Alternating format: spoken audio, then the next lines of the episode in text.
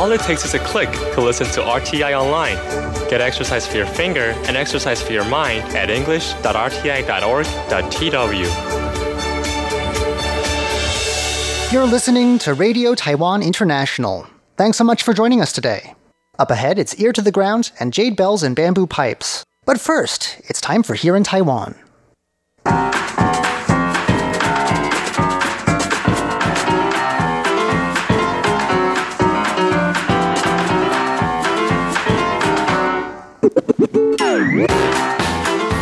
Hello and welcome to Here in Taiwan. Today is Wednesday, March thirteenth. I'm John Van Trieste, and joining me here in the studio today, it's Shirley Lin. Hi, John. And Paula Chow. Hello. Up next, weddings in Taiwan are memorable affairs, but this wedding convoy was really something else. Then why a controversial suggestion about pandas may have been blown out of proportion, and bureaucratic rules send a perfectly good Mercedes-Benz onto the wrecking pile. We'll be hearing about why that happened next.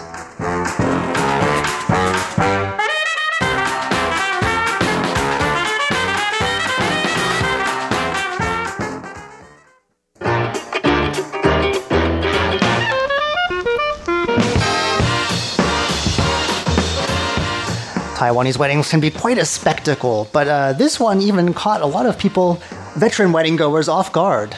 Yes, we're talking about this wedding over in Miaoli County, in a very small town there.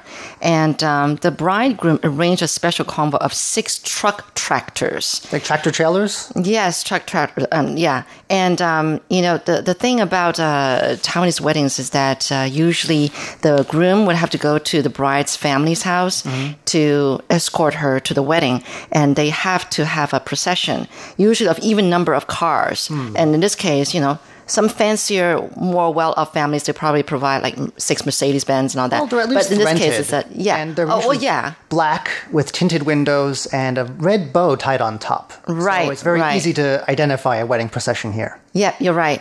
Um, but in this case, we're talking about like these huge uh, tra- uh, tractors, and they were also decorated, uh, festooned, uh, red, red festoons, heart-shaped wreaths, and pink ribbons and everything. And um And and so basically the guy is a truck driver, as you can probably guess. Makes sense. And uh, his boss um, kind of sponsored the, the six trucks, you know, um, which meant that the boss kind of, yeah, offered them without any charge, right? Mm-hmm. I would say. And they're costing one hundred thirty thousand U S dollars each. Well, I don't think they six. bought them for the yeah, event. Yeah, I know, I know. Yeah, right, yeah. I think they I mean, were, they already the had the trucks there, and then... So right, I, I mean, know. you know, the groom didn't have to spend any money right. on uh, getting that procession, that I don't convoy. Think the price tag of the cars and the trucks enters into it, but anyway... Right. Anyway, so definitely for the bride, it was totally, totally unforgettable and very, very special. I mean, she was shy in the beginning, but how they met, um, basically, um, Li, uh, Li Guan Ru, who is the bridegroom, um, he was buying shoes from a seller over the internet, and Liang Yunqing, Uh, Yunqing, uh, he, uh, she was in the uh, online shopping business, and she was the one delivering the shoes to him. And uh, he just, it was love at first sight for him. For him. For him. For him, yes. Um, so later on, uh, Li kind of unleashed like online shopping courtship advances. That's creepy. I don't think that that's, that's what you think. Really very appropriate, but okay. But I guess it worked. So anyway, when it came time uh, for him to talk to, you know, the bride's father um, about, um, you know, I want to take your daughter in marriage and all that, he uh, uh, put a wreath in front of the community in which the Liang family lives with words, I guess in writing, asking, well, um, the, the the bride's father is a drill master.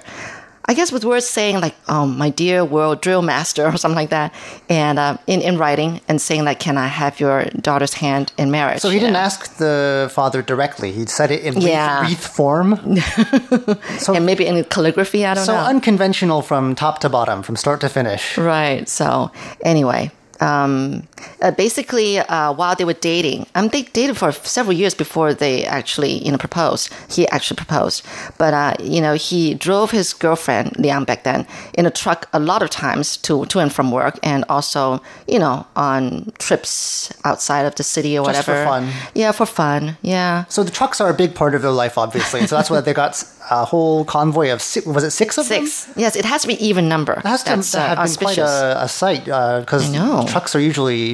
very hardy sort of, you know, workhorses, not the sort of things you expect to have frilly yeah. bows on. And imagine, I mean, look at this truck in this picture here. I mean, they're maneuvering in these little alleys, you know, um, wow. trying to escort the um, yeah, procession here. But um, it's really quite amazing. Mm.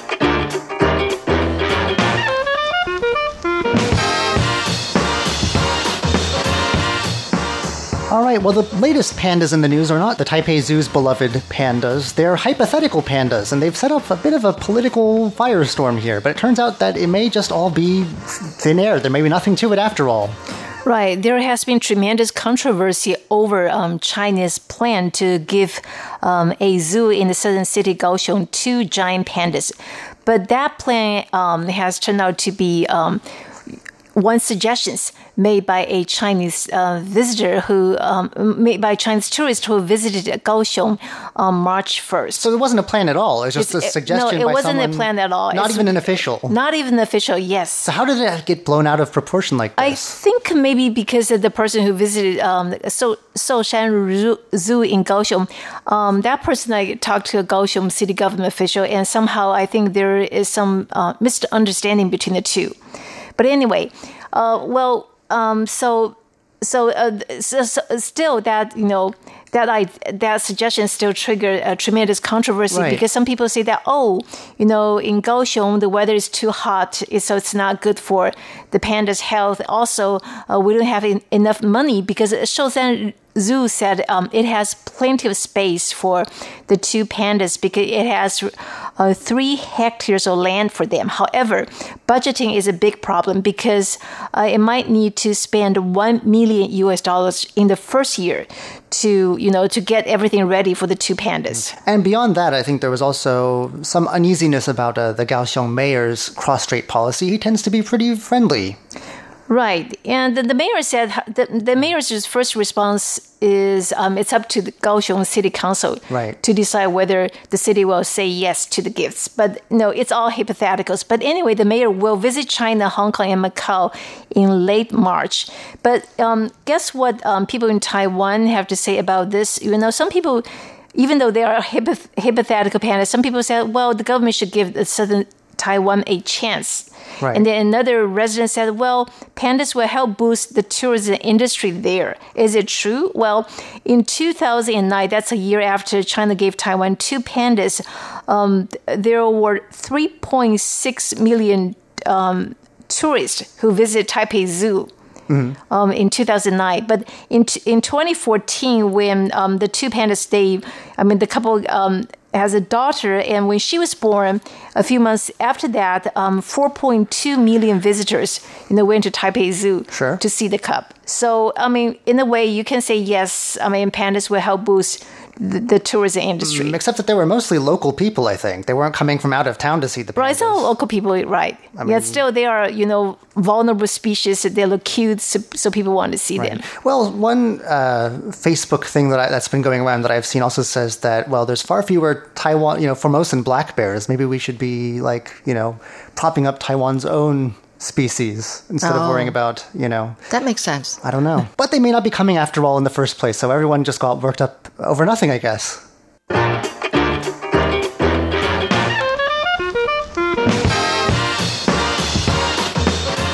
A Mercedes fresh off the boat worth more than two hundred thousand U S dollars was smashed into scrap metal recently. Uh, it had just arrived in Taiwan from the U S, and uh, yeah, it is no more. um, it it was stopped by police after a four-minute drive because it had no license plates on it. And, of course, it had just arrived in the harbor, shipped over from the U S, so it, there had been no time to get license plates. Yeah. Uh, but what had happened was the man who had ordered it had asked the transportation company to tow the vehicle for an inspection, which had to be done. And instead of towing it, they had one of their employees drive the car right onto the road without license plates. The police noticed it within four minutes and chased it. And within eight hundred meters, it was stopped, and that was about the end of the car's life. Mm. Uh, the car was impounded. The man who drove it was fined, but the real victim here is the poor... I don't know if poor if you have two hundred thousand U S dollars to drop, but... I know. I guess there's only so much sympathy, but still, the poor man who... Uh, you know, ordered this car because he appealed against the police decision to smash it, and the court rejected his arguments. Mm. And uh, on Friday, the car was taken to a recycling center, and it is gone. Yeah. Those are the rules. Just scrap. Uh, what a waste of money. Absolutely. I know, There's really. your, your tax dollars at work, smashing up fancy cars.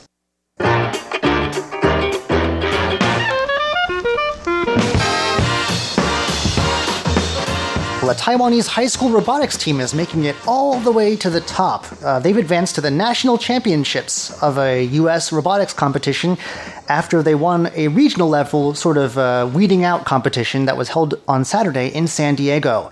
Uh, these thirty students come from Neili Senior High School in Taoyuan, and uh, they are going to compete in what is called the For Inspiration and Recognition of Science and Technology, or FIRST Championship.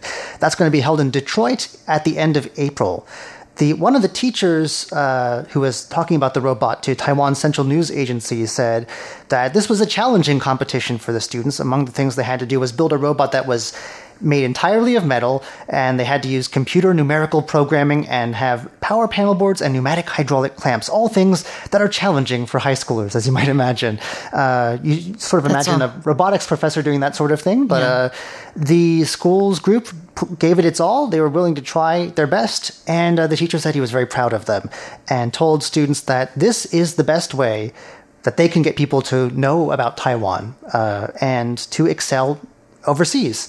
So this is a multinational contest, and it may sound e- sort of easy, like, you know, it's a niche thing. I don't know of many schools teaching robotics, even here in Taiwan. Yeah, true. Uh, have did your kids study robotics? No. So maybe it's a new thing. But uh, there's a total of ninety-six thousand two hundred fifty students involved in this uh, competition. So what? It's a big pool of candidates, okay. You know.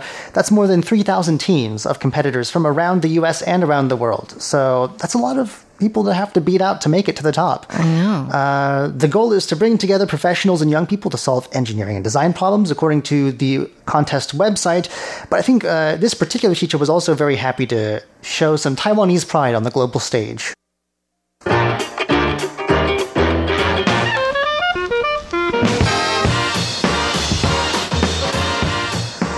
Well, Taiwan has lost a beloved figure. Isn't that right, Paula? Right. Is a, a Catholic father. Every once in a while, um, it, uh, the local media will cover um, stories of um, Catholic priests or Catholic, um, you know, fathers uh, living in Taiwan. Now, this um, Catholic father, um, he passed away um, last week at the age of ninety-six. He dedicated his life to Taiwan, and he uh, lived in Taiwan for over sixty years. Well, he was born in the Netherlands, and he first came to Taiwan when he was in his early thirties.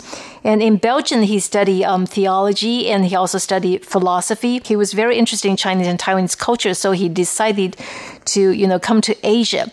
But anyway, um, he came, and then he and other um, Catholic um, fathers established a hospital in Yunnan County, which is called the Saint Joseph Hospital. Mm. So this is in central Taiwan. In central Taiwan, they did a lot of things, and they, uh, you know, created an intensive care unit for um, for children, and also um, emergency room, um, you know, service. And there are a lot of things um, they did. In in twenty eleven. Um, Um, this Catholic father received the two awards from Taiwan's um, Interior Ministry. In in twenty seventeen, when our Vice President Chen Jianren visited um, him in Yunnan County, uh, our Vice President, he's a Catholic. yeah, he's a devout Catholic. Um, the the, um, the the father, the Catholic father, uh, her, um, his name's Anthony. He asked Um, the vice president, he said that, well, I don't want to give you any trouble, but I do need your help because, uh, you know, over the past few decades, we have done a lot to uh, to establish this uh, hospital, to do everything we can to help the poor and the needy. Now we need more assistance. Mm-hmm. So um, this Catholic father passed away last week, and then uh, quite a few local newspapers, you know, cover uh, his story. I wonder if he was one of those given uh, dual citizenship, because it's not a very common thing. It's it is now more widespread than it was, but uh, only very outstanding people are given uh, right. dual citizenship. Among them, many of these priests or ministers who or missionaries who've been in Taiwan for decades. Yeah, I don't know whether he has uh, dual citizenship, but I, you know, but he should get one. It was probably right. probably on the fast track for that, I imagine.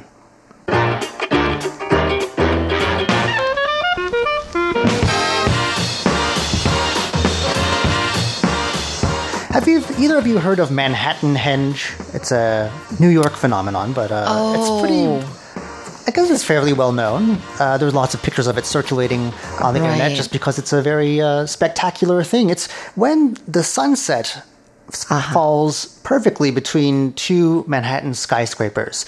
And there's a similar and I think also fairly well-known phenomenon that happens in the southern city of Kaohsiung just because of how... Uh, You know, the uh, the buildings are laid out there, the street grid pattern there. So they but call it Kaohsiung Henge? They do, actually, according to this article. Okay. Um, I've never heard it called that before, but okay, I guess some people do.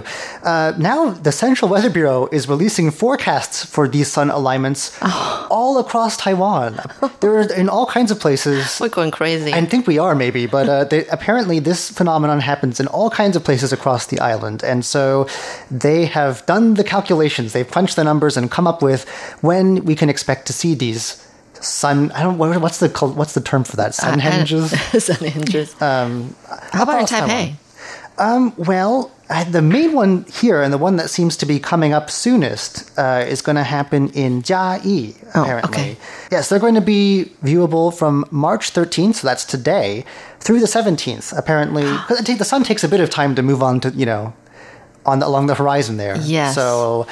Between five twenty and five forty, you can see them there. There's a spot that's been highlighted. And uh, so that's the first forecast that they've done. Uh, apparently, the city has an east-west street grid, so that's perfect for... I guess I sunrise see. Is also to have the same effect. Maybe we're just not early risers, though. Or Anyway, um, in recent years, phot- photographers have been uh, taking pictures of these things. And uh, now it's a, a thing. It attracts people looking for a good, you know... Instagram shot, I guess.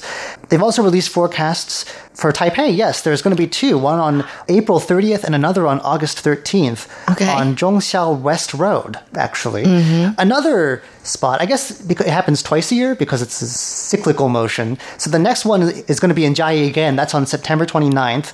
And then also they're going to have one in Nantou City, which I don't think of as a big skyscraper city. It's kind of no. a... It's not small or rural, but it is kind in of... In between mountains, maybe? Yeah, it is kind of... Maybe. Maybe. That's possible. It is sort yeah. of in the mountains, the central part of Taiwan there. And then again on November twelfth in Kaohsiung. So lots of opportunities to see this. I, if only the weather cooperates. That's the big... The big if, isn't it? Yes, it uh, isn't. Yeah, especially at certain times of year, we in Taipei have a lot of cloud cover and rain. So and uh, smog. I don't know. Have you ever seen one of these events in person? Uh, Either of no. you? Nope. No. Well, I don't know. I would love to. How far is Zhongxiao West Road from us, by the way? But w- which part of Zhongxiao? I mean, oh, that's it's such a, good, a long, long street. That's a good idea. Maybe we need to download the app. That's what uh, the, the, the, or go to the Central Weather Bureau's website. That's what this article is recommending that we do. Uh, but it's April thirtieth. So mark your calendars, I guess. It's coming up. Well, that's just about it for today's edition of Here in Taiwan. I am John Van Trieste. I'm Shirley Lin. And I'm Paula Chow. Don't go anywhere just yet.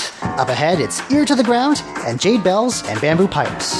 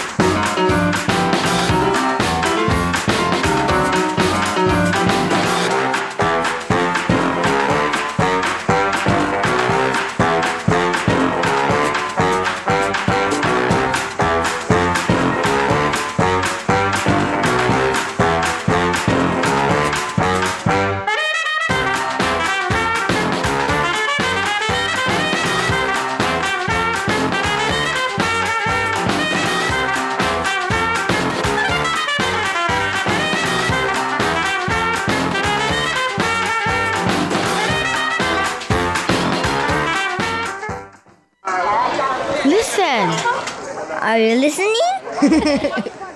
This is the sound of my country. This is the sound of Taiwan.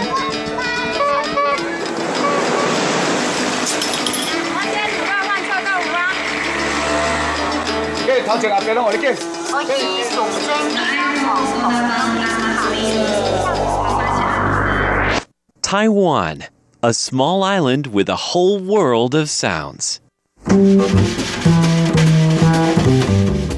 It seems like the cities in our world are getting louder and louder. The rush of traffic, music, and cell phones. But how loud is too loud? I'm Andrew Ryan, and in today's Ear to the Ground, I'm going to monitor the decibels at a local restaurant. 贴紧台湾的羊耳朵, an ear to the ground. Now, before we have a listen to some of the sound readings at a local restaurant, I want to give you a good idea of just how loud is too loud. So eighty-five decibels is anywhere between the sound of a ringing telephone and a hairdryer or power lawnmower. Regular and prolonged exposure for over eight hours a day is hazardous at this level. one hundred decibels is the sound of anything from a tractor to a bulldozer. Regular and prolonged unprotected exposure of more than fifteen minutes per day, and you risk permanent hearing loss. And then one hundred ten decibels is like a chainsaw. Regular and prolonged exposure at that level for more than one and a half minutes per day, and you risk permanent hearing damage. So with those sound levels in mind, I brought a decibel reader to a local restaurant to see how loud it was. A little bit later on, I'll tell you how you can get a decibel reader for free on your phone. Now remember, restaurants are a pretty average place here in Taiwan. Everybody goes to them. Uh, not quite as loud as traffic, but it's something that we all have to deal with on a daily basis. So we're going to hope it's less than eighty-five decibels. Otherwise, workers at the restaurant or more than eight hours a day risk hurting their ears.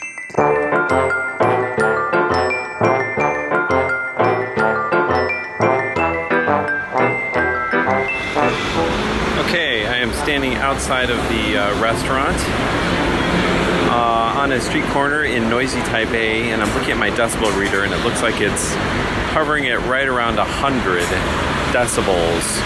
Woo. The max so far, maybe caused by me talking, is one oh one point five. But uh, we're going to walk into this restaurant. It looks like a bustling restaurant from the outside, uh, and uh, it's a restaurant that sells noodles, it sells rice. It's, it's kind of a really par for the course, Um, good Taiwan-style eatery that's open like late into the night. Uh, right now it's actually four o'clock in the afternoon, so it should be a relatively light time, but I'm looking inside and it looks like there are a lot of people inside anyway. Uh, so we're going to walk in and see uh, how it sounds.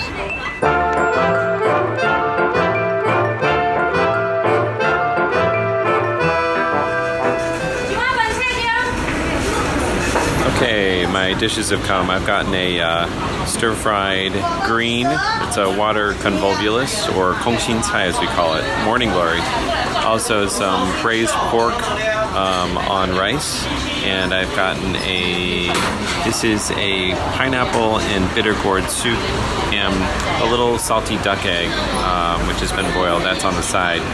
Um, I've been sitting here for about like maybe five minutes or so, and so far it looks like all of the uh, noise level, the average noise level is below eighty. Um, and in fact, the, the largest noise is probably coming from the uh, waiters and waitresses uh, peaking out at about eighty-seven decibels. Now, as you remember from our scale, you only risk hearing loss if you have prolonged um, noise that's above eighty-five for more than eight hours a day. Um, so we're doing actually pretty good in here. In fact, uh, it's a little harder um, on your ears if you're standing by roadside. So that's what we have. Of course, if we're in a different restaurant at a different time of day, it might be a different story. Some tips if you find yourself in a super loud restaurant: you can go early before the crowds and the noise arrive. You can request a quiet table or ask the staff to turn on the music or just complain. Or, of course, you can also get takeout. Now, it might be a nice idea to monitor the sounds in your world just to make sure you're protecting your ears. There's a great free app available for your cell phone. It's the NIOSH Sound Reader. That's N I O S H, National Institute for Occupational Safety and Health. You just look up N I O S H Sound Reader, you'll find it. So protect those ears of yours, because you'll need to use them for a lifetime. With an Ear to the Ground, I'm Andrew Ryan. Thank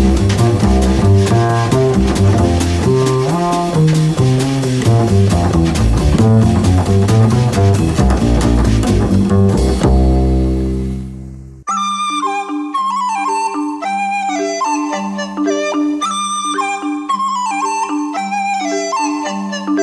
Explore the beauty of Chinese and Taiwanese traditional music on Jade Bells and Bamboo Pipes.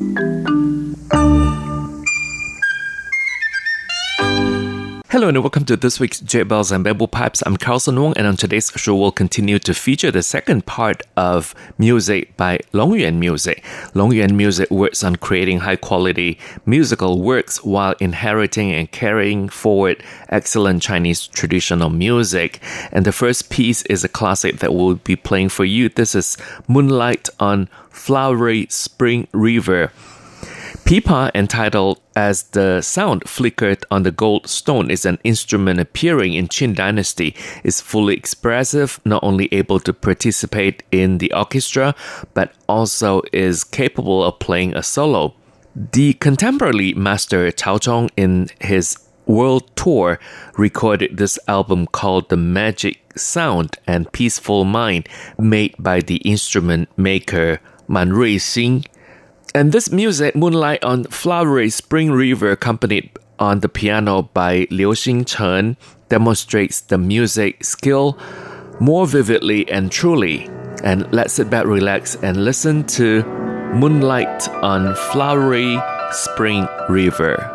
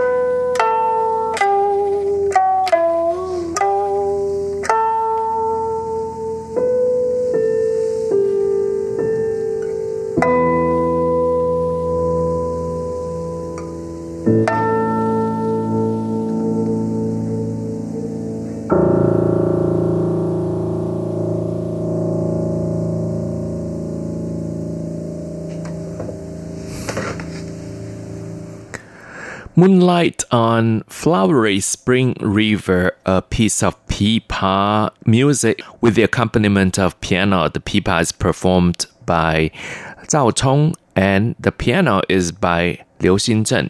So it truly is a combination of Chinese and Western music. And next we'll listen to Flower and Youth.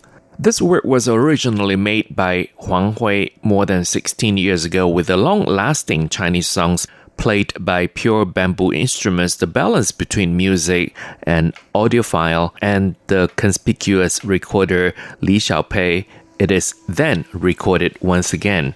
And here is Flower and Youth.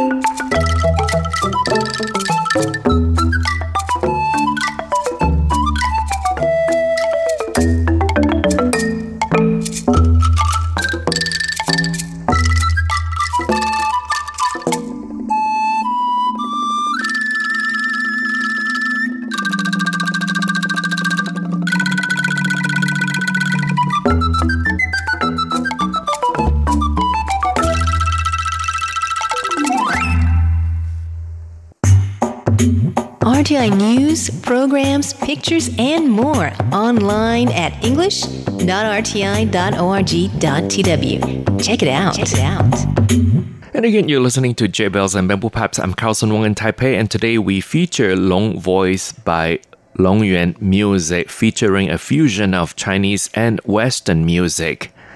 Doctor Tsai Ko-hsin said that he's done a lot of uh, compilation album, and uh, most of the tracks are Western-oriented, regardless of classical or pop music. And in this album, the selected tracks are composed of Chinese and Western orchestral music. Most of the melodies are recorded by Li Xiaopei, who is the most experienced sound expert in China. Doctor Tsai Ko-hsin said that he has also worked with late chairman of Taiwan Cement Corporation, Mister Ku, to shape the Chinese audio culture.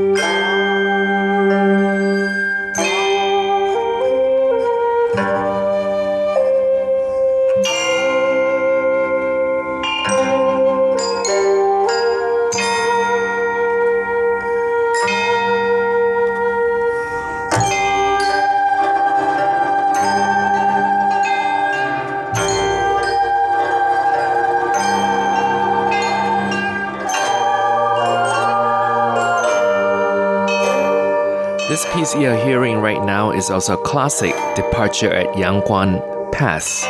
There was already Kuchin's score of Departure at Yangquan Pass in fourteen ninety-one. Popular in Ming Dynasty, the lyrics were mainly the poem Sing of Yuan Er on his mission to Anxi by Wang Wei. And next, we'll listen to a piece of music from Yunnan, Creek Flowing. Konghou is a string-plucked instrument designed in the reign of Emperor Wu Di of Han Dynasty. The Yunnan folk song of Creek Flowing, played by Wu Lin with Konghou, is an oriental serenade which can be grasped from its plucking, playing, wide range, beautiful overtone, and expressiveness. The excellent performance in Konghou sometimes is undistinguishable from that of harp and guitar.